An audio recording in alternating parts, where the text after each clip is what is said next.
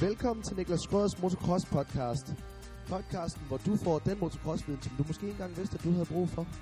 Vi snakker om løst og fast omkring motocross, både i indlandet og i udlandet. Og vi giver dig noget af den viden bagom, som vi måske ikke alle får fat i. Vi vil i hvert fald gerne byde dig velkommen. Læn dig tilbage og nyd showet. Niklas Skrøders podcast show. Velkommen tilbage. Ej, jeg skal nok lade være med at, at synge lidt med en anden gang, men jeg synes bare lige, at øh, det var en god måde at starte det på. Jeg er i godt humør i dag. Vi har fået sommerferie, og øh, det var da tid til en ekstra podcast den her gang. Den her gang, der begynder vi at, at kigge lidt en anden vej. Jeg kunne godt tænke mig at prøve at snakke lidt om øh, noget EM. Det har vi jo lige haft to afdelinger af. Øh, både øh, den her 250 kubik klasse, den som vi øh, har Thomas Kjær Olsen og Sam Corneliusen og nogle andre danskere kørende i. Og øh, så også noget EM 85. Det kommer vi til lidt senere. Men øh, først og fremmest, så kunne jeg godt tænke mig at, at tage en lille snak med Thomas, øh, som jo er vores, øh, kan man sige, største og hurtigste kører, vi har i Danmark lige på nuværende tidspunkt. Øh, I hvert fald, når vi kigger fremtidsmæssigt, lige inden for den overkommelige fremtid. Så er det altså Thomas, vi, øh, vi kigger efter.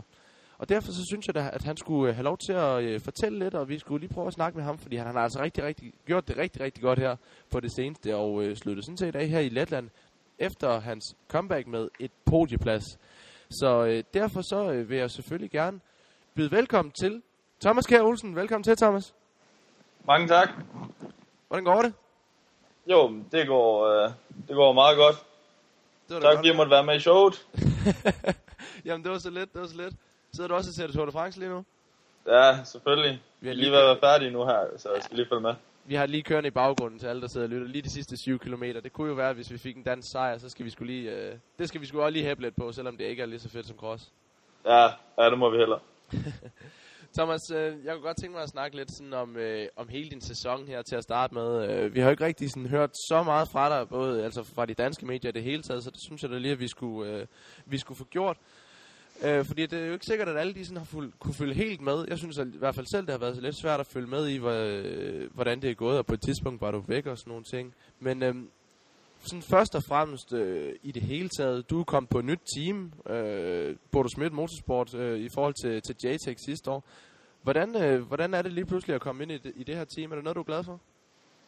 Jamen, det, det er selvfølgelig lidt et... Øh, ja, det er noget nyt at komme ind i et nyt team, og skal lære nye mennesker at kende og sådan noget, men øh, de har taget rigtig godt imod mig, og ja, det er gået rigtig godt med at, med at teste på motorcyklen, og, og alt sådan noget, det har, det har gået rigtig godt, så det har selvfølgelig været, øh, været noget nyt, når jeg havde været ved JTEC i, i tre år, så ja, det omkring, så der er selvfølgelig lige nogle nye ansigter, og sådan lidt, men det, det har været en rigtig god, øh, det har været rigtig godt at komme ind i det nye team, og ja, det hele, det, det er gået godt, det, det er kun lige øh, mig selv og resultaterne, der har, der har svinget lidt, i, øh, som jeg ser det. Okay, men hvad er så den største forskel mellem JTEC og, og Bodo Schmidt? Jamen, den, øh, den største forskel for mig har nok været, øh, ja, bare motorcyklen. Det, jeg har kommet over på en KTM, og det er helt sikkert noget andet at køre på i, i forhold til Hondaen, hvor, hvor jeg helt sikkert føler, at KTM den passer bedre til mig. Den er, den er lidt højere i det, og ja, passer lidt bedre til min stil. Øhm, så det har selvfølgelig været den største forandring, og jeg er blevet rigtig, rigtig glad for den motorcykel. Og... Men ellers så er det bare mest de her små, små ændringer i teamet. Der er ikke helt så stor forskel. Jo, mange af dem gør tingene på den samme måde og sådan noget, men øh, ja, den største forskel har nok været motorcyklen. Ja, fordi at, at, at du er jo en, du er jo en, en stor fyr. Du, du er jo egentlig kæmpestor i forhold til, at du ligger og kører på to en halv, en, en tre en halv en fire en halv, mås, vil måske passe bedre til, kan man sige, øh, dig og din, din krop og sådan noget. Øhm, så, så det er virkelig en stor forskel at komme over på den her KTM, som jo måske også er nemmere til at kunne f- altså få til at yde noget mere, sådan som jeg har forstået det i hvert fald. Ja, helt sikkert. Øh, det, jeg, er, jeg er jo lidt tung på, på en 2,5, men øh, egentlig i virkeligheden, så, så kan jeg egentlig bedst lide at køre på den, og jeg har altid, nu har jeg kørt lidt på 3,5'eren her i år, så det har, jeg kan rigtig godt lide den, men jeg synes bare stadigvæk, det er lidt sjovere at komme ned på den her lidt mindre 2,5, hvor man virkelig kan presse den og, og bruge alt, hvad der er i den. Så det, jeg kan faktisk rigtig godt lide det, og ja, selvom mange folk spørger, om den ikke om det ikke har svært ved at trække eller noget i den stil, når, når jeg er så stor, så er det faktisk, det gør det faktisk lidt sjovere på en eller anden måde.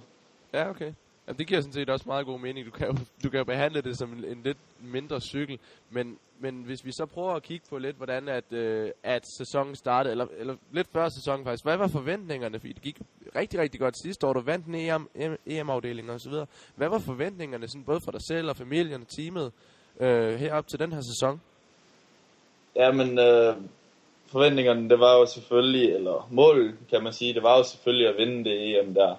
Men øh, ja, jeg følte egentlig også, at jeg havde trænet fint nok øh, i løbet af vinteren, og havde gjort det sådan nogenlunde, jeg skulle, men da jeg kom til første EM der, der kan jeg bare se, jeg har ikke farten til at være med, hvor de andre er, og jeg har ikke sådan fået sat det hele sammen, ligesom de andre, og ender så med at udgå i første heat og blive 9 i anden heat, så det faktisk en, ja, en frygtelig start. Ja. Så det var lidt ligesom sådan et, øh, et wake-up call for mig, at det er sgu ikke for sjovt, de drenge her er her, og der skal virkelig arbejdes hårdt, hvis, hvis jeg skal med op i toppen, og det, det er i hvert fald ikke blevet lettere for sidste år, kan man se, så... Nej, fordi der er mange, der misforstår det der med, at, at hvis, selvom man vandt en, en afdeling sidste år, at så skal man automatisk bare vinde i år igen. Jeg tror, der er mange, der ikke forstår, hvor, hvor stærk den der klasse den faktisk er. Prøv lige at sætte folk ind i, hvor, hvor, hvor stærk klassen den egentlig er. Jamen, det er, det er rigtig, det er rigtig, rigtig hård, og jeg havde jo selvfølgelig også forventet, at nu, nu er der nogle folk, der forlader klassen, og så bliver der ligesom plads til mig og nogle andre nye, men uh, det, der er jo en 2-3 VM-kører, der lige er rykket ned, så ja. det er selvfølgelig rigtig, rigtig hårdt, og de kommer direkte fra en sæson, hvor de bare har kørt og kørt og kørt selv. Det ved jeg godt, det har jeg også, men de har bare fået den der next level øhm, speed, kan man sige. Ja.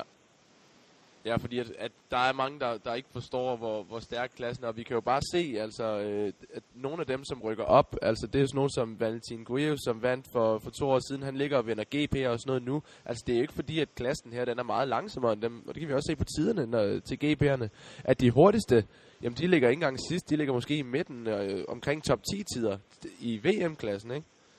Ja, ja, præcis, og øh, ja, man ser jo også, at nogle af de her EM-kører, de de kommer op og kører et par, par VM, og der, der ligger de altså i top 10 og sådan noget, så, så, så det, det, det er en rigtig hård klasse, men øh, ja, jeg, jeg satser stadigvæk på at kunne være med op i toppen, og ja, jeg vil jo også gerne være bedre end dem. ja, lige præcis altså. Men så, så gik det jo så lidt videre, du fik et par 6. pladser, og øh, var det så, øh, var det, hvor var det hen, du blev nummer 4 og 3? Der gik det lige pludselig godt. Hvad, hvad skete der der? Jamen, jeg tror, øh, Spanien, det var sådan lidt, øh, jeg kunne rigtig, rigtig godt lide banen. Den var, den var super fed dernede, og jeg tror bare, jeg har fået lidt mere tid på motorcyklen, og ligesom fundet mig lidt mere til ret på det hele, og det var ligesom om tingene, de kørte lidt bedre. Øh, tingene kunne stadigvæk blive bedre endnu, det kunne jeg nemt føle. Jeg var overhovedet ikke, hvor jeg, hvor jeg tror, jeg kunne være, men fik en fjerdeplads og en øh, tredjeplads og kom på podiet der, så tingene så helt sikkert bedre ud i forhold til i starten der, og jeg kiggede egentlig bare mest fremad, fordi jeg vidste, at jeg kunne gøre det bedre end det. Men ja, øh, ja så kommer vi så til, til England der til den næste, og hvor jeg kvaler som etter, hvilket også er rigtig godt. Ja, det Første gang, jeg har gjort det i en gruppe.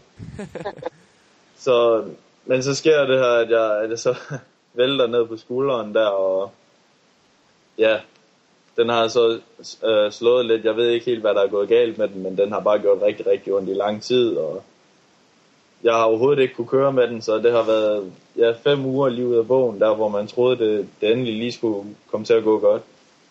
Ja, og det, vi sad jo og snakkede om det, dig og mig faktisk her den anden dag. Du ved ikke rigtig, hvad der er, der er galt med din skulder. Hvad, hvad, det, det forstår jeg simpelthen ikke. Har du ikke fået det tjekket, eller, eller, eller hvad?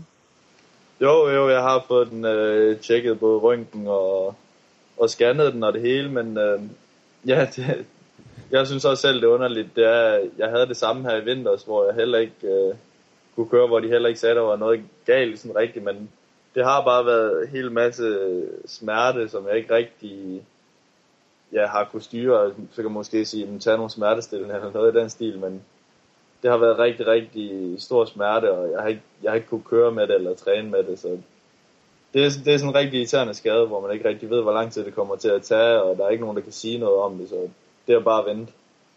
Ja, og det, er jo, det må også være det mest frustrerende, fordi så er der jo måske øh, nogen, der tænker, ah, men han, øh, så, så kunne han godt mærke, at han måske ikke lige helt kunne vinde igen, og så kan det godt være, at han, han lige tænker, ah, men nu er jeg skadet alligevel, så kan jeg bruge det som en, som en lille undskyldning eller noget, men sådan er det jo overhovedet ikke. Nej, nej, sådan er det selvfølgelig ikke. Øh. Ja, jeg vil, jeg vil selvfølgelig rigtig gerne hurtigt tilbage på motorcyklen, og har også kommet hurtigt tilbage på motorcyklen efter Sverige, der havde jeg haft to gange på motorcyklen, tror jeg, så ja. allerede det, der har jeg presset den med at komme tilbage, og selvfølgelig teamet har også stået lidt tilbage og tænkt, øh, er der noget galt med hans skulder overhovedet? Han siger, der ikke er noget galt, men der er ikke rigtig nogen ja, beviser på det jo, så, men øh, altså de har stolet på mig, og når jeg siger, at jeg ikke kan køre, så, så ved de også, at det, det er sådan, det er, og jeg selvfølgelig prøver så godt jeg kan på at komme tilbage. Ja, lige præcis. Hvad, hvad sagde, øh, hvad sagde Bodo? Sådan, øh, har du sådan, sagde du det til ham face to face, du var skadet, eller har du snakket med ham siden? Han er jo, det kan godt være, at der ikke er mange, der kender ham, men han er jo en mand af meget, meget få ord. Jeg ved ikke, om, øh, om der har været nogle, øh, nogle onde blikke fra ham, hvor du måske har været lidt bange eller et eller andet.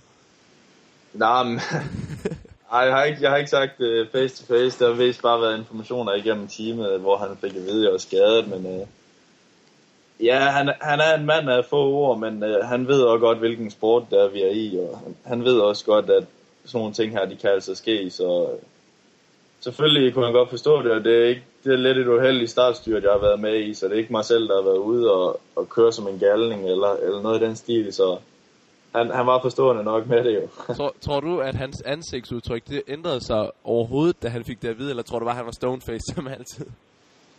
Jeg tror, at hans ansigtsudtryk, det, det var det samme, som da jeg kom på podiet her i weekenden. det, det ændrer sig ikke. Nej, men, men det har været lidt frustrerende. Det, det har du vel, kunne, kunne jeg gå ud fra. Sådan, bare gå der og vente, ikke? Og, og sådan. Jo, det har det, det har det helt sikkert. Og at prøve at motivere sig selv til at ja, tage ud og løbe og tage ud og sætte på cykel. Øh, det har selvfølgelig været rigtig svært at motivere sig til det, og når man ved, jamen, hvornår kommer jeg overhovedet ud at køre. Ja. Så det har været rigtig svært for, ja, for mig og teamet, og jeg vil, jeg vil gerne bevise noget over for dem jo. Nu er det mit første år, og jeg vil gerne bevise, hvad jeg kan, ligesom de, de gerne vil bevise, hvad de kan med, ja. med grej og motorcyklerne og sådan noget, så det har selvfølgelig været rigtig hårdt det er klart. Hvad, øh, så, så kom vi til Sverige, øh, og så startede det op igen. Du fandt ud af, at du kunne køre igen, og, sådan, og så kom du til Sverige, og der så det sådan set egentlig rigtig, rigtig godt ud i, i kvalifikation og så videre. Prøv lige at fortælle lidt om den weekend. Ja, men øh, ja, Sverige, det var øh, egentlig en okay weekend. Jeg, øh, jeg har som sagt ikke fået kørt så meget, og var en, ville egentlig bare tage med for at ligesom komme tilbage i lidt, lidt race, og øh, at køre sammen med, sammen med drengene. Og det gik egentlig rigtig godt i træningen, der, og kval, jeg tror, jeg kvalede som fire og sådan noget. Jeg følte mig egentlig godt nok tilpas på motorcyklen. Ikke som om, jeg har misset helt vildt meget. Men øh, jeg kommer ind i første heat, der kommer femmer fra start, og kan jeg godt mærke, at man er, man er lidt rusten. De andre, de har kørt øh, hver weekend, lige siden jeg blev skadet der, så det har, det har været rigtig hårdt, men ja, hvor jeg så ned på en af de første omgange og, og bøjer styret der. Må ned en gang til og, og knækker fodhvileren. Så det var, det var bare mere, mere uheld øh, på min vej, kan man sige. Så det var selvfølgelig rigtig hårdt at komme tilbage og så bare direkte udgå igen. Men, øh, Ja. ja, fordi det har du gjort, altså du, udg- du sluttede jo med at udgå, du startede også året med at udgå, og så kommer du tilbage og udgår her første heat igen. Øhm, men hvor, hvor svært er det egentlig at komme tilbage? Altså, hvor meget mister man med den her race, den her race intensity, som man snakker om, altså hvor intens det er i, i de her heat? Fordi man kan jo ikke træne sig til det. Altså, det, en løbssituation er helt anderledes end en træningssituation, det ved vi jo godt. Men hvor meget mister man på de der fem uger der? Jamen, øh, man mister rigtig meget. Selvom man kan lave en hurtig omgang, så, så har de andre bare lige den der ekstra level, hvor man har sat derhjemme på sofaen, der har de altså ved at køre løb, så det, det, det er lige det sidste, man mangler der, og man, man føler sig måske ikke helt tilpas, hvor de andre, de bare øh, er i deres S, kan man sige, så, ja, så der ja. mister man helt sikkert rigtig meget bare på, på få uger. Okay, ja. Øh, og så gik det jo sådan set rigtig fint i anden heat. Du fik en, en syvende plads. Du var ikke helt tilfreds med den der syvende plads, kan man sige. Men, men det var jo, øh, altså du viste jo, Øh, hvad jeg så i hvert fald. Du kørte rigtig, rigtig stærkt. Du kørte der nogle, nogle placeringer op, og så endte du så op bag ved ham, Kent Bengtsson, som jo også har kørt nogle danske mesterskaber. Øhm, og, og han stoppede lidt dit momentum, og du havde lidt svært ved at komme forbi, og det er jo noget, det som vi lige har snakket om, at, at det der, øhm, når man lige pludselig kører løb, jamen, så er det lidt, lidt noget andet. Så det er i hvert fald noget, som jeg i hvert fald ville kalde godkendt syvende plads. Øhm, og så kom vi til Letland, og øh, der gik det jo rigtig godt. Ja, øh, Letland, det er en, øh, det er en bane, der altid har, altid, alle de gange jeg har været der, har lagt rigtig godt til mig, og jeg, jeg har altid kørt godt der. Så jeg kommer lidt ind med en, med en positiv, positiv tilgang til det hele, og kan godt lide banen, og ja, det ser egentlig rigtig godt ud og sådan noget, så jeg så helt sikkert frem til en god weekend, og, og det blev det så også med en, øh, en, en fjerdeplads og en tredjeplads, og kom på podiet dernede, så, så det har selvfølgelig været rigtig godt, og banen den var, den var svær, men øh, ja, jeg kunne godt lide den. Okay, fordi, ja, fordi man siger jo altid, at den bane den er svær. Den, det ligner lidt en sandbane, men så nedenunder så er den helt vildt hård, og der kommer en masse af de her kanter og sådan noget i. Man, altså, der er virkelig mange, der vælter og slår sig. Øhm, hvordan taklede man sådan, øh, eller hvordan taklede du den bane? Fordi du, som sagt, du kører altid godt på den, og du plejer at være ret aggressiv, når du kører. Men det ligner ikke rigtigt en bane, hvor man kan være alt for aggressiv på, fordi så lige pludselig så ligger man på jorden. Nej, øh, det er rigtigt. Det er, øh, der er de her sandede hvad skal man sige, sandet volde rundt i svingene, og så er det sådan lidt, lidt hårdt ind i midten, så, så det er måske sådan lidt, lidt enslignende rundt, og man skal være meget forsigtig, når man rammer det der, det der glatte noget, så for mit vedkommende, der, der, der tog jeg det lidt, lidt roligt og prøvede at ikke være helt så aggressiv. Øh, prøve bare at komme igennem dagen med nogle øh, solide resultater og ja, arbejde videre mod, øh, mod næste løb, kan man sige. Prøve at få, få bygget øh, mere og mere selvtillid, øh, og ja, ligesom bare se fremad, kan man sige. Selvom jeg prøver selvfølgelig at få det bedste ud af alle heat, men, øh, men øh, ja, lige i den situation, der, der vil jeg gerne lige igennem med, med et godt resultat, og så kan vi lige så bare arbejde videre derfra. Det er klart. Nu ved jeg ikke, øh, vi kan jo desværre ikke se første heat øh, her hjemmefra live, men anden heat, det kan vi heldigvis se, og det er jeg med glad for, at vi fik lov til at se det. Jeg ved ikke, øh, oplevede du selv, hvor vild de der sidste øh, to-tre omgange, de var? Ja, jeg, jeg tog det mest, øh, jeg tog det sådan meget roligt, at hvor, hvor tæt vi egentlig lå, synes jeg selv, når, når jeg ser tilbage, tilbage på det. Så øh, måske ikke helt så vildt, men øh, ja, jeg, jeg tog min tid der, hvor de andre måske lavede et par fejl til sidst, og var lidt for aggressive, og og det, det hjalp mig jo så til sidst, hvor jeg kom op på en tredjeplads. Men banen den var rigtig, rigtig svær at overhale på. Og ja, hvis man nu skulle overhale, så skulle man ud i nogle linjer, der var rigtig mudret. Og så kom der måske en bagfra. Så det er lige før, jeg vil sige, at man skulle være lidt heldig for at komme forbi. Og så ja, det var der så nogen, der var, og nogen, der ikke var. ja, fordi vi så dig jo være rigtig rolig, og, og så når vi sad og snakkede om, at ah, nu har han mistet den, men så kom du lige pludselig op til dem igen og sådan noget. Men vi sad simpelthen, det var simpelthen så vildt at se det her heat, fordi jeg havde en eller anden fornemmelse af, at det her det bliver vildt til sidst. Så da der kom to omgange ud, så sagde jeg, der kommer til at ske et eller andet vildt nu. Du, jeg tror, du lå fire eller fem, og der tror jeg måske, det var der, hvor, hvor Bas Fasten, han lige var kommet op. og så, så ved jeg ikke, hvad, hvad det var, der skete, men det bare var en, nogle af de højere magter, der lige hørte mig. Men altså, det, det gik jo fuldstændig amok det, til sidst. Med, hvad hedder det? Baster slog sig selv ud. Han blev fuldstændig knocket, knocket out. Det ved jeg ikke, om du er nede at se. Og du fik en overhældning mere. Nu kan jeg ikke huske, hvem du var, du gik forbi. Og jamen, folk de væltede rundt ud over det hele. Og det var som om, at du var den eneste, øh, der bare lige kunne cruise igennem det hele. Sådan, og, og, og tage det stille og roligt. Det må have været meget lækkert. Jamen, jeg kunne godt se, øh, der sidste omgang, vi kom rigtig, de kom rigtig, rigtig tæt sammen deroppe foran. Jeg lå måske med et lille hul der til, på anden sidste omgang. Så jeg tænkte egentlig bare mest til mig selv, at jeg skulle bare, i hvert fald bare være tæt på den gruppe der.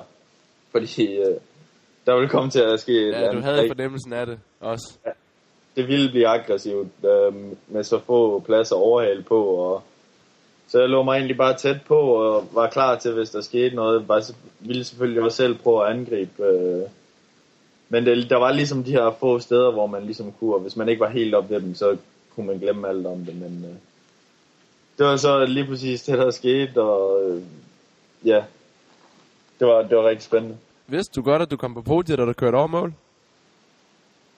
Ja, jeg havde, ja, man har jo altid en lille fornemmelse om, hvad, hvad, hvad der sker, men øh, ja, om jeg, hvordan jeg lige kom på det, det vidste jeg måske ikke helt. Jeg prøvede bare lige at fokusere på, hvordan jeg lå i heatet og, og presse så meget som muligt, øh, uden at lave noget dumt samtidig.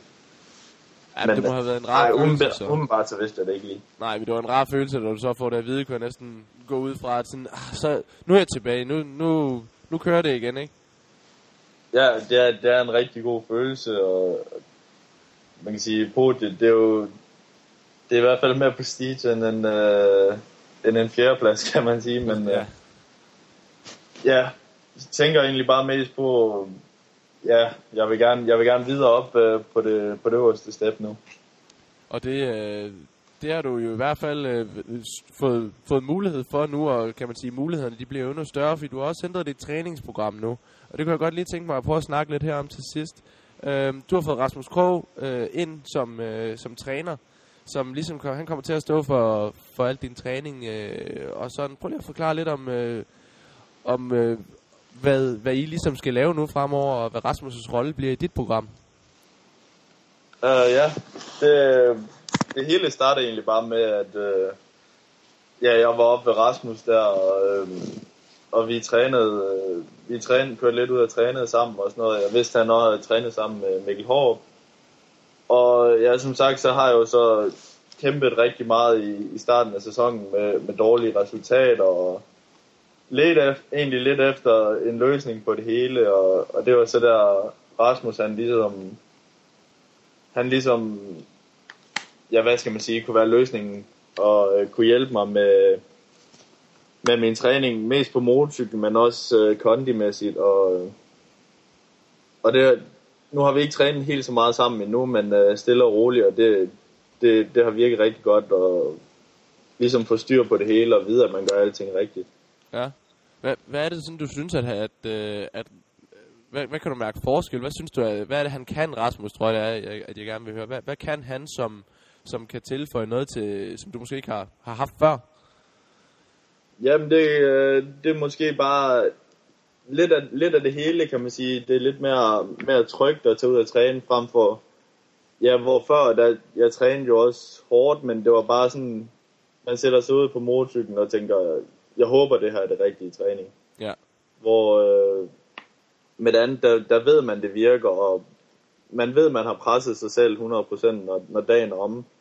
Så det, for mig der er det jo ikke det helt vilde, det er bare lidt mere tryghed, kan man sige. Ja, fordi at, at det er jo ikke fordi, at der er nogen, der har en, en magisk, øh, en magisk øh, recept på, hvordan at man lige pludselig går ud og bliver europamester eller verdensmester, men, men øh, men man føler i hvert fald, nu har jeg jo været ude nogle gange, både at træne med dig og, og, og, og med Mikkel og sådan noget, man føler ligesom, at Rasmus han har styr på det, ikke? Og, og den følelse, som jeg kunne forestille mig, man har, når, når han overvåger din træning og fortæller, hvad du skal, og, og kommer med små tips, jamen, at det, det giver en eller anden tryghed, at, øh, og han har jo også været, altså men vi ved jo også, der kender Rasmus, at han har en, en rigtig, rigtig god, sådan kan man sige, motocross hjerne, altså han, han er virkelig klog, ikke?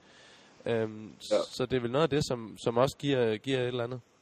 Jamen, det er det helt sikkert, og også få lov til at, at bare træne lidt sammen med, med Mikkel, der selvom han stadigvæk går på 85, så kan han altså godt fyre sådan en af. Ja. Så det er rigtig sjovt at komme ud og, og træne med dem, og, og ligesom få lidt motivation den vej igennem. Øh, bare vide, at der er styr på det hele, og at man, at man virkelig gør alt det, man kan for, blive den bedste, i stedet for at man ligger ja, alene ude på Sønderborgbanen og, og kører runder derude. Altså det, man, man skal have nogen at træne sammen, og det, det tror jeg helt sikkert, det vil hjælpe. Det tror jeg også, at det kommer vi jo til at se i hvert fald her i løbet af, af året, hvordan at den her, det her samarbejde det kommer til at virke, og, og så især til næste år, når I ligesom har haft en hel vinterperiode sammen, hvor, hvor jeg jo også ved, at der er en masse, øh, en masse planlagt allerede, men øhm, men sådan lige her til sidst, nu, nu er der et par EM-løb tilbage. Øh, Lommel og Assen, så vidt jeg husker, det er vist nok begge sandbane, eller Lommel er jo selvfølgelig en sandbane, det tror jeg vist også, det bliver i Assen. Hvad, øh, hvad er dit mål i de her to sidste? Øh, kommer du op og, og, og får en sejr? Er det noget, som du tror er realistisk, eller, eller hvad skal vi satse på herhjemme, når vi ser det i fjernsynet?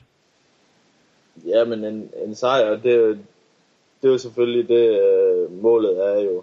Men øh, det er en rigtig, rigtig hård lommelbane, og der, der er mange hollandere dernede og sådan noget, men jeg tror helt sikkert på med de rigtige forberedelser, og mig og Rasmus, vi, vi skal træne sammen her inden lommel, og jeg tror helt sikkert selv på, at det kommer, det kommer kun til at gå bedre for Latvia, og jeg ser helt sikkert frem, frem til det. Øh, det bliver, det bliver en hård, et, et, nogle hårde heat på lommel, den bliver rigtig, rigtig slem.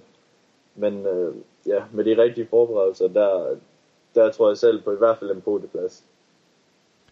Det øh, håber vi i hvert fald alle sammen på herhjemme. Det øh, var rart lige at snakke med dig, Thomas, og, og lige få lidt indblik i, øh, i lidt af det hele. Jeg, er også, øh, jeg kan se, at vores tid den er ved at løbe ud, så øh, jeg må hellere lade dig, lade dig gå videre. Du skal ud og se, øh, se film i aften, kan jeg forstå. ja, jamen, øh, ja, det var hyggeligt at snakke. Det øh, var det i hvert fald, og vi øh, ses snart, Thomas. Ja, det gør vi. Hej. Hej, hej. Og det var altså Thomas Kjær Olsen, som, øh, som ja, har haft lidt et svært år, kan vi høre. Det har måske ikke været året, som, øh, som han måske lige har, har regnet med, men jeg synes, det er meget rart lige at høre fra øh, køren selv, jamen hvad... Øh, altså han har jo haft det svært, det har vi måske ikke vidst. Han siger selv, at han lige pludselig fandt ud af, at han ikke havde farten og sådan nogle ting.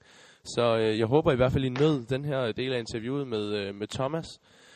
Og øh, nu skal vi så videre til en, som vi også snakkede om, øh, nemlig Thomas' træner Rasmus Krog Jørgensen. Øh, Rasmus, som jo øh, er træner både for øh, Thomas nylig træner, og selvfølgelig også træner for danske Mikkel Horp. Så øh, jeg vil gerne sige øh, velkommen til øh, den øh, mange gange, nu kan jeg ikke huske, hvor mange gange danske mester efterhånden, men altså velkommen til Rasmus Krog Jørgensen. Tak, tak. Hvordan går det med dig?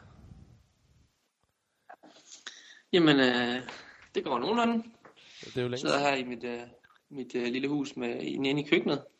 Det Og så ringer du. Ja, jeg ringer lige og forstyrrer dig. Jeg håber ikke, jeg forstyrrer dig meget på sådan en øh, fredag det her. Nej, nu har jeg fået lidt fritid her de næste, næste mange uger, så det går nok. Lige præcis. Rasmus, øh, jeg har jo lige snakket lidt med Thomas, som du jo er begyndt at arbejde lidt med, og øh, vi snakkede lidt om, øh, at han jo har fået dig ind på holdet, og, og ligesom har fået lidt mere struktur på sin træning og sådan nogle ting. Øh, så jeg synes, det kunne være lidt interessant at, at snakke med dig nu, hvor du er begyndt at træne, både Mikkel Hårup og så Thomas. Øh, snakke lidt med dig og, og høre tingene lidt fra, fra dit perspektiv. Måske ikke så meget som kører lige i den her omgang, men mere som, øh, som den her rolle som, som træner og mentor, som du jo er.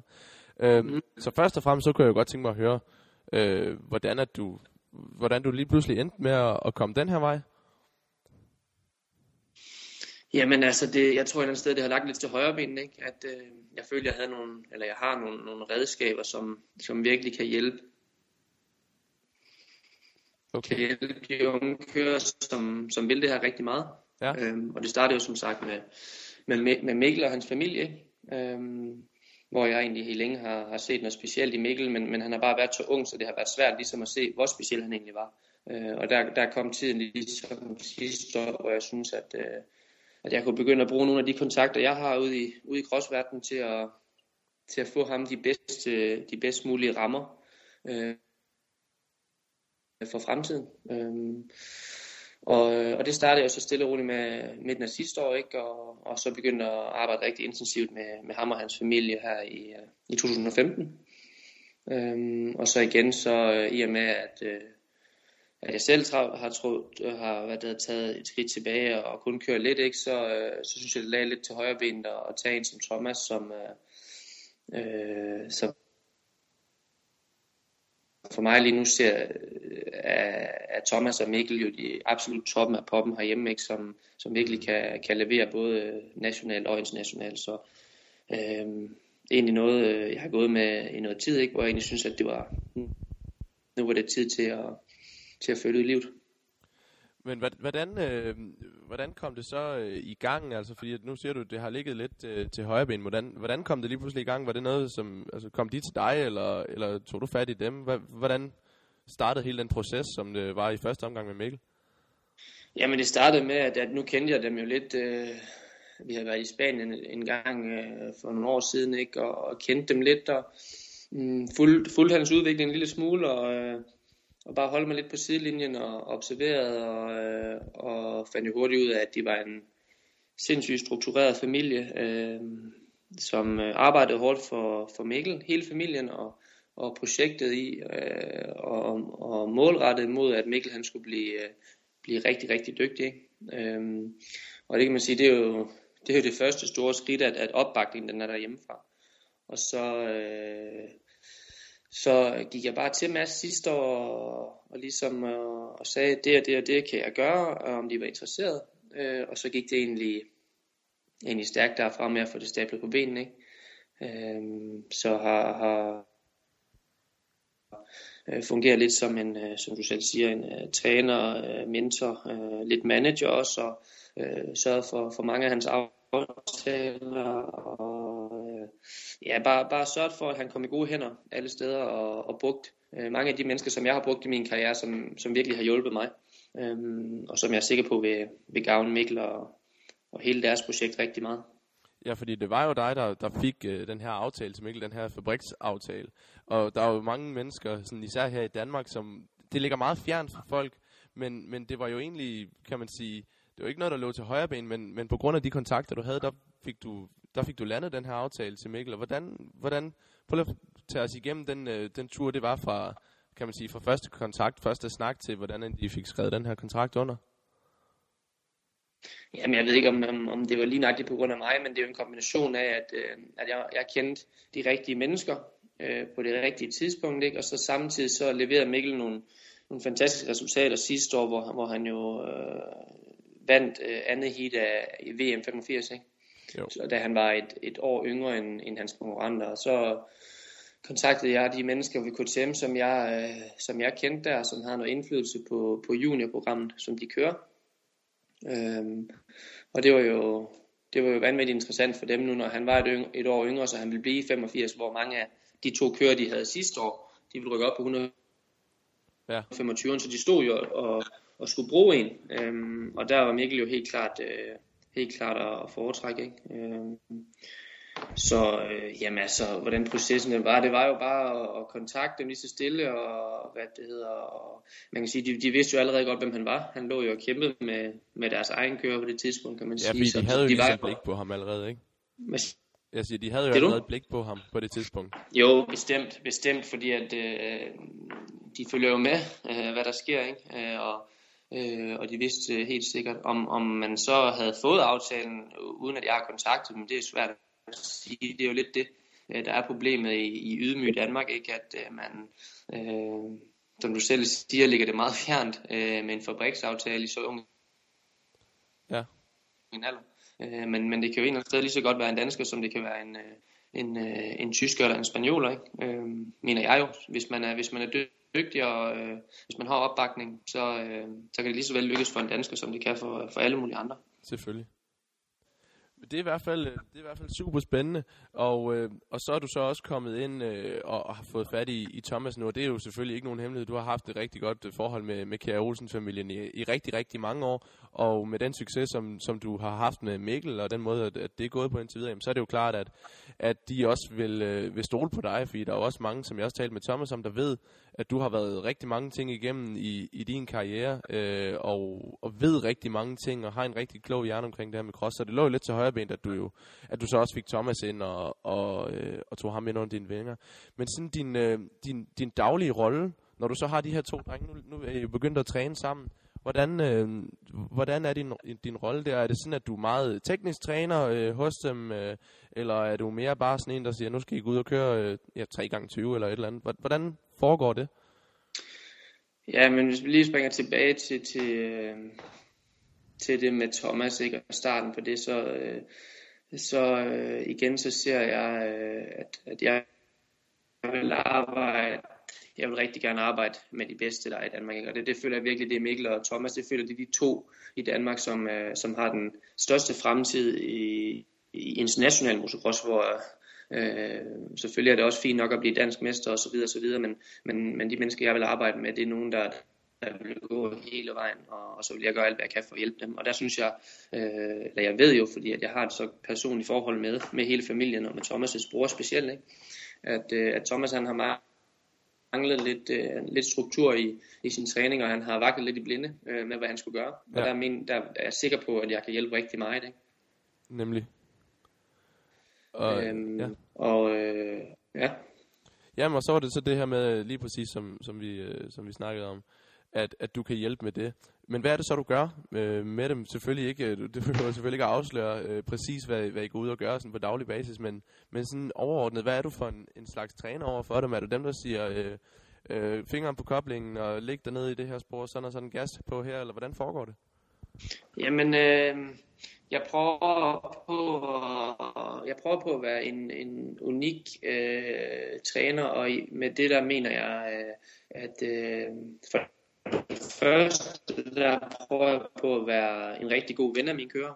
Jeg mener, det er rigtig, rigtig vigtigt at have et personligt forhold, øh, så man egentlig kan snakke om, øh, om alting, også ved siden af crossen. Ikke? Øh, og så er det bare sindssygt vigtigt, at de stoler på mig, øh, det jeg siger til dem. Øh, Øh, og så, øh, hvis vi skal snakke om det tekniske, ikke, så, øh, så er det ikke så meget, jeg, jeg arbejder med, med specielt Thomas og Mikkel, da de er så dygtige allerede, og de er allerede ved at forme deres egen kørestil, og de er ved at forme deres egen øh, personlige øh, måde at køre på. Øh, og der, der er den her sport jo så vanvittigt anderledes øh, i forhold til mange andre sportsgrene, at der er ikke nogen facitliste for, øh, hvordan man bliver den bedste. Øh, hver eneste kører er, er forskellig, og der er det mit job, og øh, i og med at jeg, jeg, jeg kender de her kører så personligt som muligt, så kan jeg gå ind og, øh, hvad det hedder, og finde ud af, hvad deres behov er, og hvad, øh,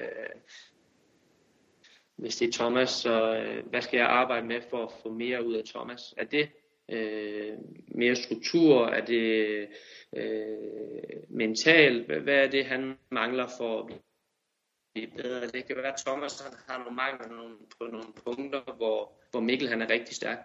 Og samtidig så øh, er det sindssygt vigtigt at have et, øh, et godt team, et godt trænerteam, hvor, hvor, hvor Thomas og Mikkel kan bruge hinanden rigtig meget. Ikke? Jeg sige, så, nu, nu Mikkel kører stadig på 85'eren, øhm, men specielt til næste år, hvor, hvor Thomas stadig bliver på 2,5'eren, og Mikkel han kommer op på 125'eren, der, der kan, kan Mikkel helt sikkert bruge Thomas rigtig meget, øhm, men Thomas han kan også bruge Mikkel på rigtig mange punkter. Altså, jeg ved godt, Mikkel han kun er 13 år gammel, men, men selv jeg kan lære meget af ham. Ikke? Og, øhm, øh, jeg føler bare, at det er et rigtig godt team. Øh, vi har fået stablet på benene og er sikker på, at det bliver en kæmpe succes.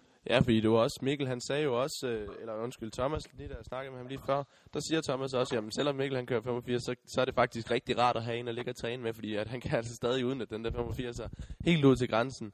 Øh, og, og er jo ikke mange sekunder langsommere end Thomas, hvilket jo allerede nu er, er sindssygt imponerende.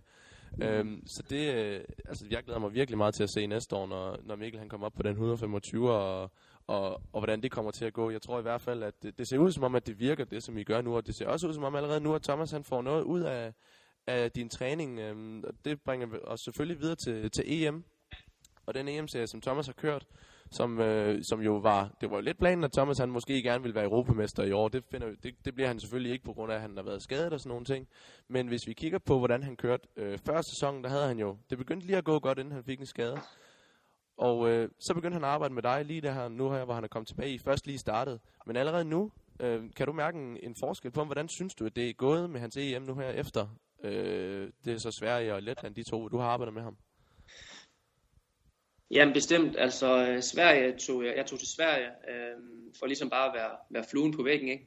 Øh, være der for ham, hvis han vil snakke med noget, men, men det var ligesom starten på vores samarbejde, kan man sige, at øh, jeg ligesom se, hvordan han arbejdede på sådan en løbsdag, og, og se, hvad hans behov de var, ikke? Øh, hvor meget ville han have, at jeg var der, fordi det, det er lidt svært, det der med, med løbsdagen, ikke? Man kan sige, at, at, at forberedelsen til løbsdagen, det, det, er, det er de hårde timer i løbet af ugen, og så snart man er på løbsdagen, ikke, så er det begrænset, hvor meget øh, input man kan komme med, enten, enten øh, med, med måske at øh, banke lidt selvtilliden i knolden på dem, og hvad det hedder, øh, og bare være der ikke til at snakke om linjer og, og det ene og det andet. Øh, men Sverige, den gik ligesom med bare lige at stå og observere lidt, og, øh, og så øh, ugen efter Sverige, der, der trænede vi intensivt øh, sammen, Thomas og Mikkel. Øh, og, og som du selv siger, så, øh, så gik det jo rigtig godt i Letland, og jeg føler, altså, jeg tror bare, det betyder rigtig meget for Thomas, at han kommer i nogle faste rammer. Han har en, han kan stole på, og han ved, at det er, det er rigtigt, det han gør. Øh, selvfølgelig kommer det til at være lidt hårdt for ham her til at starte med, nu når han ikke er vant til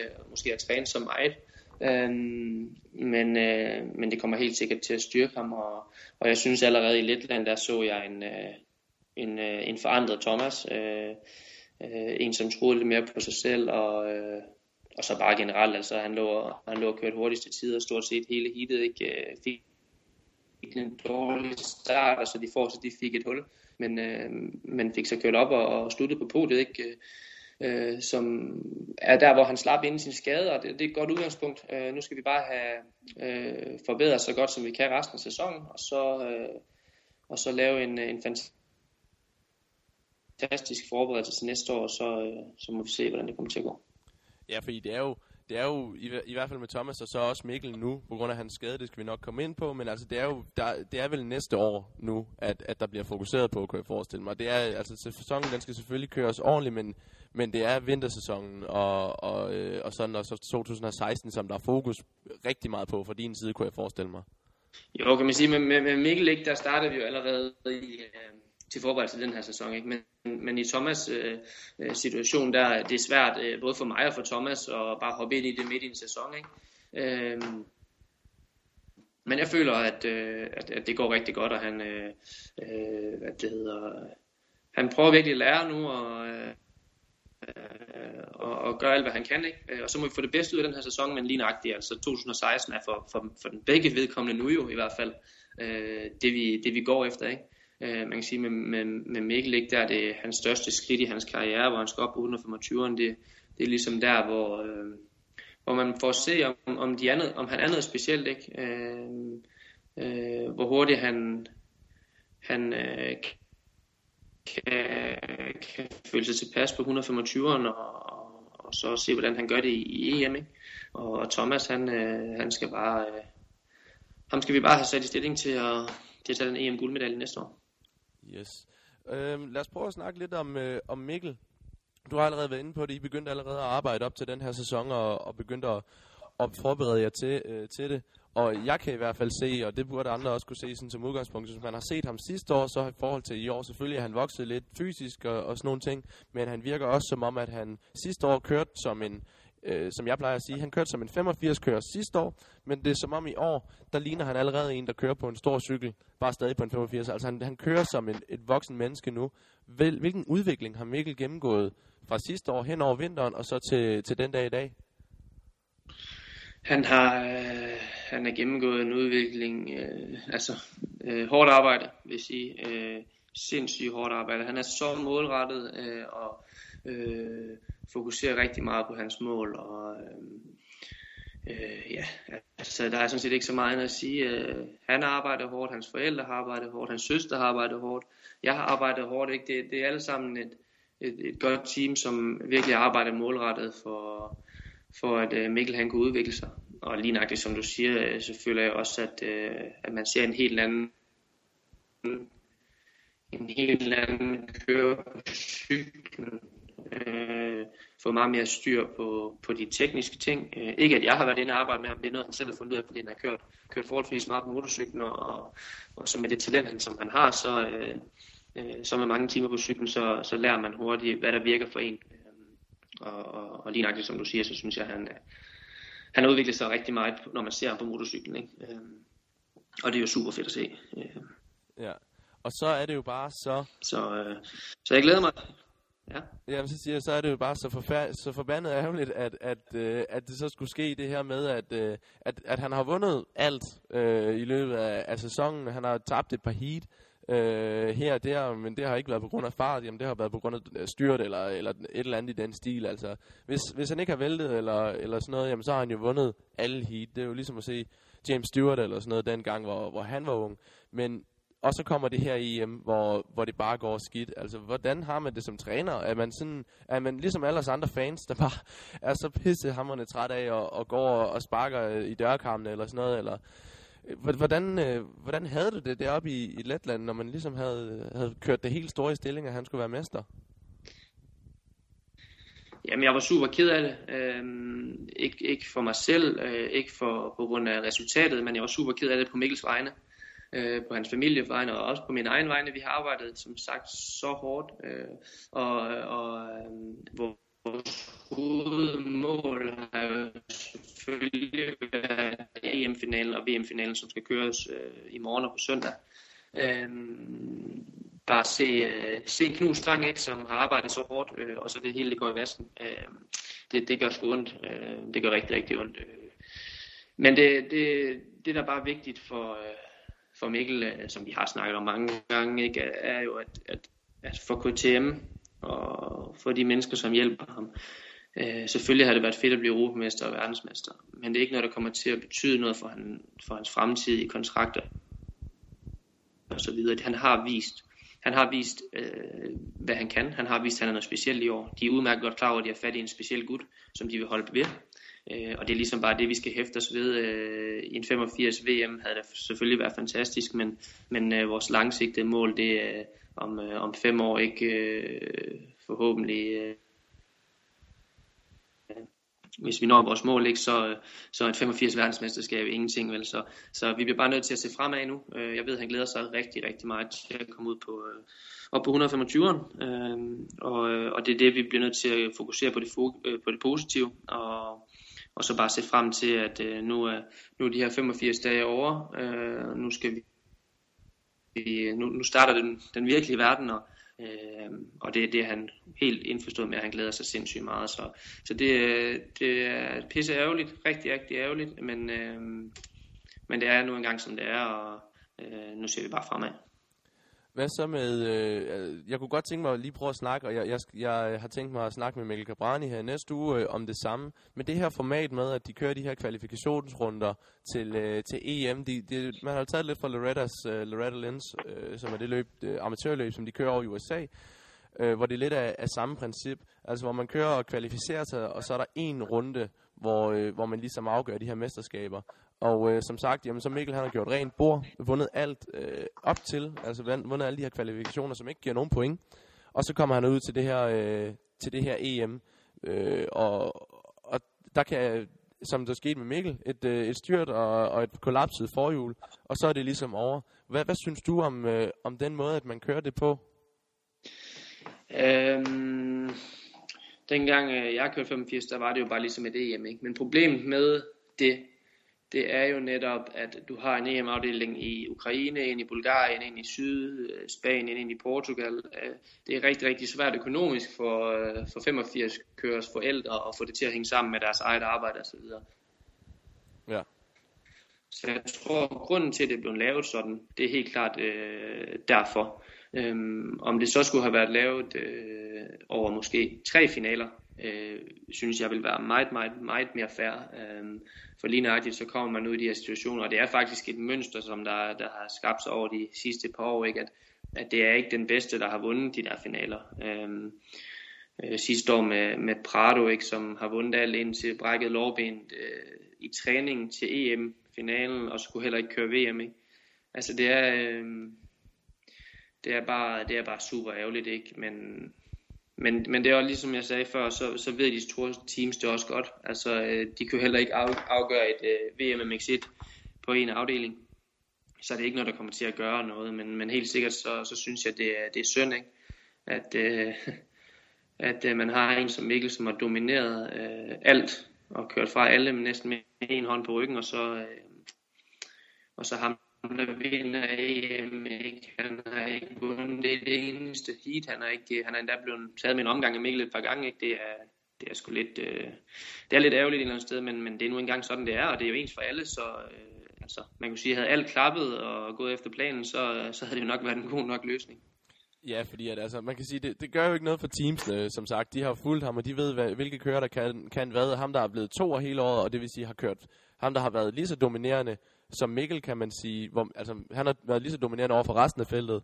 Øh, ham hollænderen, Rik Elsinka, han, han vandt godt nok første heat, men så udgik han anden heat. Han var heller ikke på podiet, så, så det er selvfølgelig ikke det rigtige billede. Øh, og jeg tænker stadig, jeg synes egentlig formatet er, er godt i den forstand, at de får jo en masse eksponering, når de kan køre med til sådan et GP her og sådan nogle ting. Så det er jo den gode side. Øh, og så er det så selvfølgelig bare træls, at, øh, at tingene de kan, kan gå galt, som, som de kan her. Og, og man kan sige, den, den store verden, de ved så, at det er Reivo Dankers, der er øh, europamester nu, og de ved ikke, at det er Mikkel, men, men så, som du siger, jamen, så Mikkel han har jo chancen, når han rykker op her, og det rigtig begynder at blive seriøst op på den store cykel, ikke? Jo, jo lige præcis. Altså, øh, jeg, øh, jeg er ikke så nervøs. Øh, jeg ved, hvad, hvad knægten han kan, og, øh, og vi skal blive ved med at gøre det, som vi har gjort hele året. Øh, det er den rigtige vej, og så, øh, så er jeg sikker på, at han nok skal, skal nå sine mål i livet. Altså, øh, øh, selvfølgelig er det rigtig, rigtig vigtigt, at, øh, at vi prøver på at forholde os skadesfri. Ikke? Øh, det, det er ligesom det, der kan, der kan ødelægge rigtig meget. Ikke? Så, så nu er det bare vigtigt, at han kommer heller en uge for meget øh, med ro end øh, en uge for lidt, og så, øh, så begynder vi stille og roligt og, at forberede os til, til 2016. Yes. Men det øh, lyder i hvert fald rigtig spændende. Jeg tror alle sammen, at vi, vi glæder os meget til at se, øh, til at se hvordan at det hele kommer til at, at, at gå næste år, og selvfølgelig også med, øh, hvordan at, øh, at du kommer til at, at træne. Jeg tror, det er noget, du kommer til at gøre i mange år, og, og der er allerede nogen, der har fået øjnene op for, hvor, hvor, øh, hvor, hvad du kan gøre som, som træner og så videre. Det er jo også derfor, at øh, jeg, jeg skrev jo lige øh, ud til folk, at de kunne komme med nogle spørgsmål, hvis de havde et eller andet, øh, som de måske kunne tænke sig at, at få svar på fra en af, af dem, der er meget, meget kyndige, som man må jo sige, du er.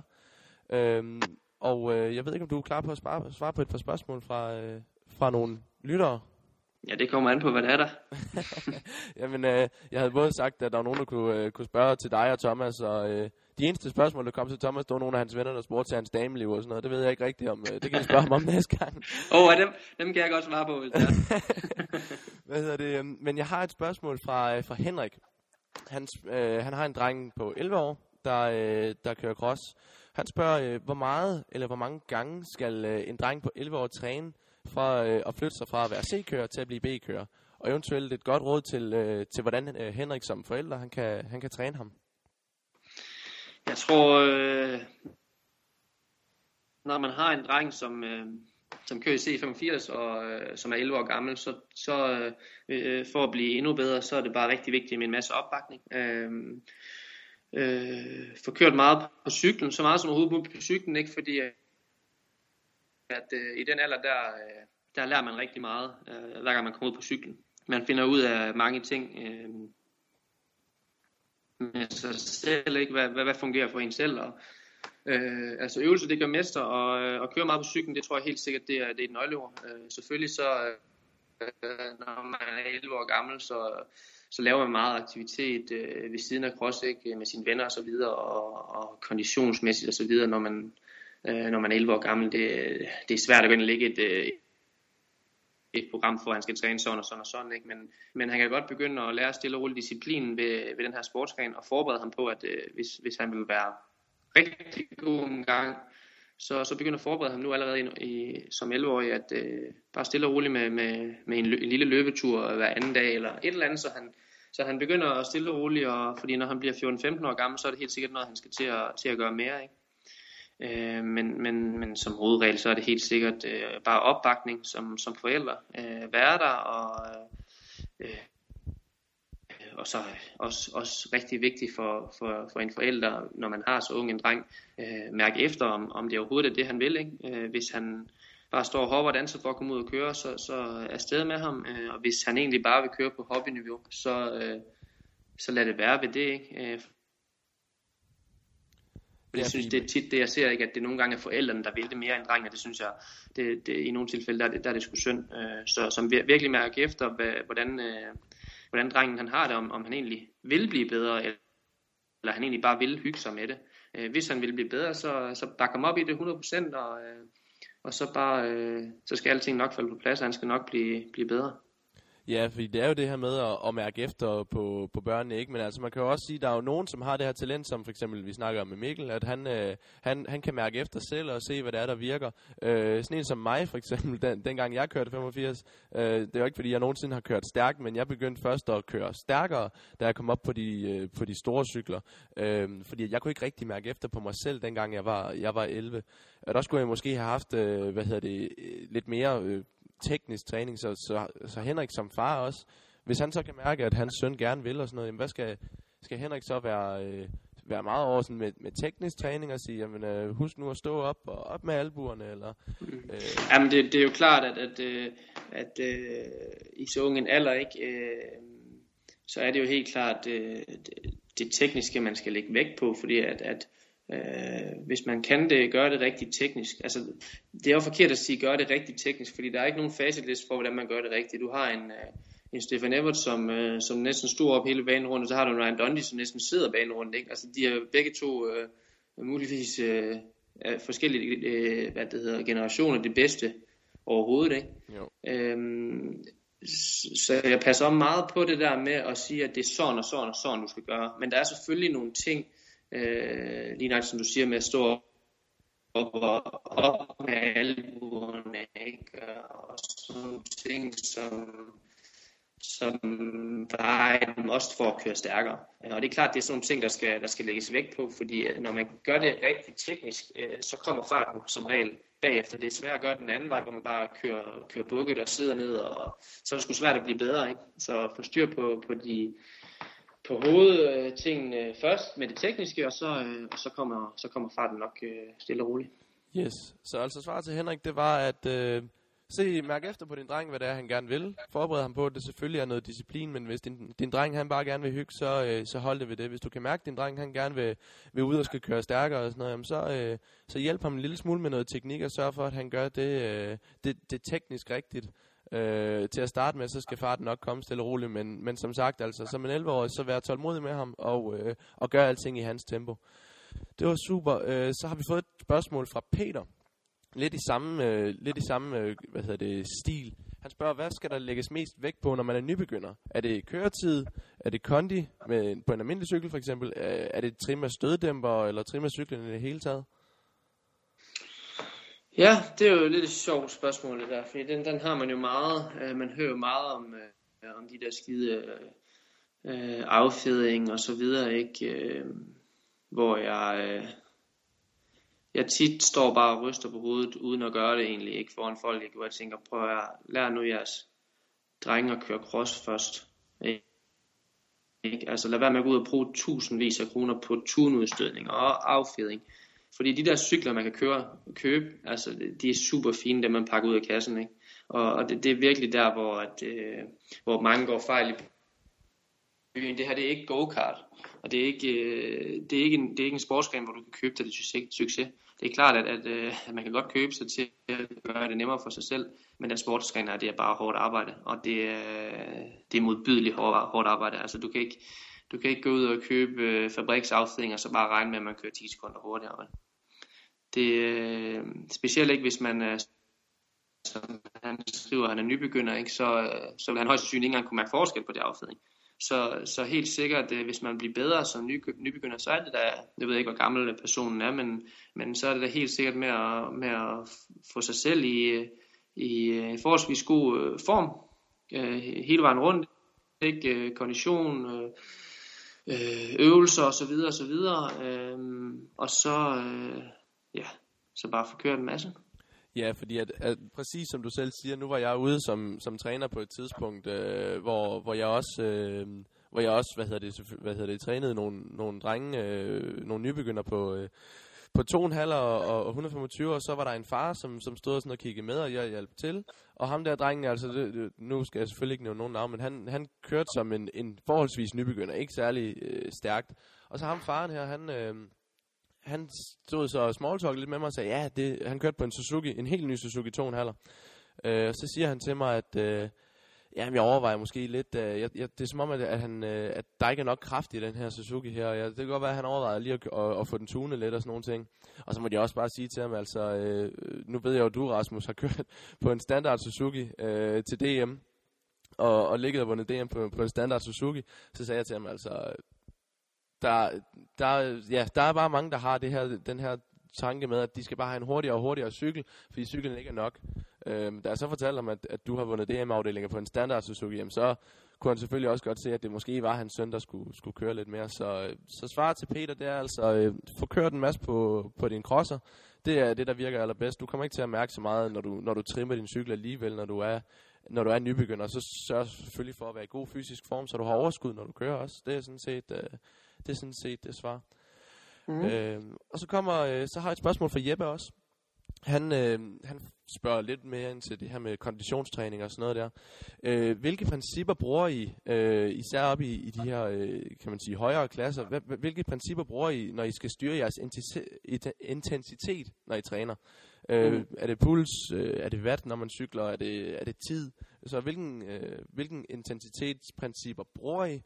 Øh, og så hvilken intensitet anbefaler du, at man skal træne med, når man øh, kører cross? Ja. Det er klart, at øh, træning generelt øh, foregår jo alt, hele tiden i pulszoner. Øh, hvad for en zone puls skal man ligge i? Øh, crosssporten den er jo så vanvittigt hård, det er jo næsten fysisk umuligt faktisk at køre de der 30 minutter med, med så høj en puls. Men det er jo fordi, der er så, så mange faktorer, der spiller ind. Øh, du har jo både, øh, det, for det første er det vanvittigt hårdt øh, fysisk for hele kroppen, alle muskler i hele kroppen. Øhm, så intensiteten den er sindssygt høj, når du kører cross. Øh, og samtidig så er der mange faktorer som fokusering, og du skal være vanvittigt koncentreret, øh, når du kører. Der er sindssygt mange øh, sanser, der spiller ind med, hvor man skal køre hen, øh, tanker op i hovedet, øh, så bruger man lige benene, og specielt hvis man er på et højt niveau, ikke, så, er det, så, er der bare, så, så bruger du jo bare hver eneste muskel i hele kroppen øh, til det yderste. Ikke? Øh, specielt for, for at presse og for at blive bedre. Så, så intensiteten, når man kører cross, den er jo vanvittigt høj, og det prøver vi så, så vidt muligt også at, at gøre. Øhm, det der bare er ved det, når, når man, øh, hvis man prøver at træne rigtig meget på motorcyklen i løbet af ugen, øh, så, øh, så når man er i sæsonen, så resten af den træning, man gør, det skal så være med lav intensitet for, for at restituere kroppen. Ikke? For, for en, øh, en træningsdag, øh, en fuld træningsdag med, med en masse køren på cyklen, det er så hårdt for, for kroppen, at, øh, at man bliver nødt til at, øh, at restituere bagefter. Det kan så være en, en times cy, øh, cykeltur på, på racercyklen med, med, med en lav puls, ikke? og det vil øh, som i pulszonen vil man måske sige, sige omkring øh, 60-70% af makspulsen. Øh, der vil man ligge og, øh, og restituere rigtig godt. Øh, så man kan være klar til, til, hvis man skal ud og køre dagen efter. Ikke? For hvis man, øh, hvis man kører en, en fuld dag på crosseren med høj intensitet, øh, og så bare ligger sig hjem på sofaen, og så skal ud og gøre det samme igen dagen efter. Ikke? Så er kroppen endnu mere smadret, end den er, hvis man lige cykler en tur øh, for at restituere. Øh, men, men, men for at komme tilbage til spørgsmålet, så jo, så, øh, så på crosseren øh, forsøger vi, altså alt andet lige, så er det cross, vi skal blive bedre til. Ja. Selvfølgelig skal vi være i vanvittig form, og det, og det arbejder man også hårdt på i løbet af vinteren. Men i løbet af sæsonen, når man kører, når man kører øh, løb i, i weekenderne, og prøver at køre en øh, to-tre gange på motorcyklen i løbet af ugen, øh, så er det der intensiteten den er høj. Det er på motorcyklen den er høj, og så prøver man ligesom bare på at blive klar til weekenden igen ved at restituere og strække ud og alle sådan nogle ting. Ja, så, så det, som, øh, som var mange, der misforstår, at de tror, at, at restitution det er fint at, at ligge i sofaen. Men det er jo sådan her med restitution, at, at hvis du tager og kører det her, eller laver noget restitution, enten en, en løbetur eller en cykeltur med, med det her øh, 60-70% øh, af maksfuldt, jamen så er det det her med, at man får blodet ud til musklerne, så de hurtigere kan, kan restituere. Øhm, så det er, det er sådan under sæsonen det her. Hvad så med, med vintertræning? Hvordan, øh, hvordan ligger man øh, intensiteten der? Jamen altså vintertræning, det er jo, der er jo en 3-4 måneder, som er rigtig hårdt, der, ikke? hvor man ligesom bygger sin base op. Øh, man bygger sin grund, man bygger sin grundform op, øh, og det er, det, er, det er, hvad det hedder, lang tid. Øh, om det er en løbetur eller en cykeltur, så er det, så er det meget lang tid, og, øh, og så heller ikke med, med sindssygt høj intensitet. Øh, intensiteten på konditræning, den kommer måske i, med nogle intervaller, nogle intervaltræning, man putter i. Øh, men ellers er det bare rigtig røvkedelige timer, altså øh, for at få bygget grundformen op. Ikke? Øh, øh, så man har en vanvittig god grundform, når man går ind til sæsonen, og så skal den egentlig bare holdes ved lige. Ikke? Og det er lige nøjagtigt det, man kommer tilbage til med, at man kører løb i weekenden, kører, på, kører nogle gange på crosseren i løbet af ugen, men sørger for at restituere, øh, lave en restitu, restitutionstræning efter hver gang, ikke? og specielt øh, torsdag fredag, inden, øh, inden det går løb, løs igen i weekenden. Ikke? Øhm, så øh, det er et øh, sådan, øh, altså, for mig der har det, de der 3-4 måneder i min karriere, det har helt klart været de hårdeste og de mest røvkedelige. Men når de så var over, så vidste man, at man havde så god en grundform, at man skulle egentlig bare holde det ved lige. Og så kom, så kom den sjove træning jo med, at man skulle, det er jo alt andet lige sjovest at køre på motorcyklen. Ja. Så skulle man køre på motorcyklen ja, to, to gange i, i ugen, eller tre gange i ugen, og så, øh, og så derefter øh, egentlig bare holde det ved lige, ikke? Så ja. der var ikke så mange, der er ikke så mange sure timer på, på, hvad det hedder, på kondicyklen eller med løbeskoene på i løbet af, af sæsonen, når man endelig er i gang. Der, øh, der skal man egentlig bare sørge for at holde sig selv up to date. Øh, fordi det forarbejde, man har gjort, det gør, at man ødelægger ikke noget ved at, ved at tage den med ro nogle gange. Og, og det er jo også noget med, at man kan, at der er de her forskellige, jeg mener det, man plejer at sige, der er sådan de her tre forskellige øh, pulszoner. Og det er jo sådan noget med, at øh, du har altså den her lave intensitet, så har du sådan en mellemting, og så har du så høj intensitet. Og det er noget med, ja. at man kan godt have en god øh, lavintensitetsform for eksempel, og en god højintensitetsform, men så den mellemintensitet, der formen, den kan egentlig være, øh, ikke være helt øh, lige så god. Er det rigtigt forstået?